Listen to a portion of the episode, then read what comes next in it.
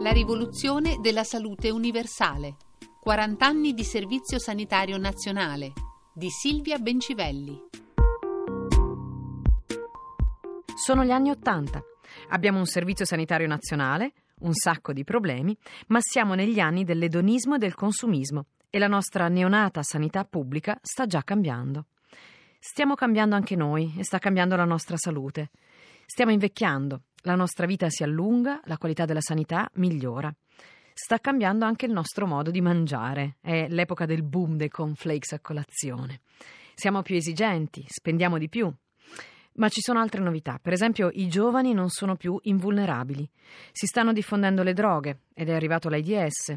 E noi qui di droga e sesso non abbiamo mai parlato. Sono anche gli anni degli scandali sanitari, come il vino al metanolo e poi il sangue infetto. Sono gli anni di Chernobyl e dell'inizio di una consapevolezza ambientale diffusa. Avremo bisogno di un sistema sanitario dinamico e moderno. Invece non è del tutto così. Anzi, prima o poi arriveranno anche gli scandali politici, quelli di Tangentopoli, che cominceranno proprio nel 1992, quando il Servizio Sanitario Nazionale comincerà a essere riformato. La politica gestisce male l'inizio della storia.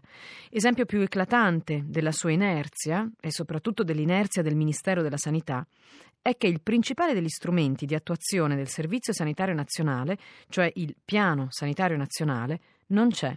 E non c'è per tutti gli anni Ottanta. Il primo avrebbe dovuto essere presentato nel 1979 e avrebbe dovuto cominciare a definire anche la questione finanziaria. Invece non se ne avrà mai notizia. Il primo piano sanitario nazionale verrà presentato nel 1994, quindi anche dopo la riforma della riforma del 1992.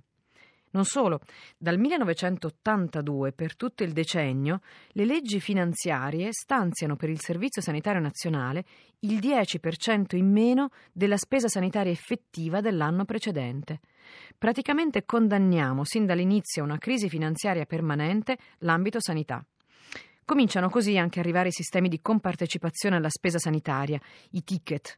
C'è chi parla di universalismo condizionato. Gli italiani, comunque, a parte per cose particolari come il dentista, continuano a preferire curarsi nel pubblico. La rivoluzione della salute universale. 40 anni di servizio sanitario nazionale di Silvia Bencivelli.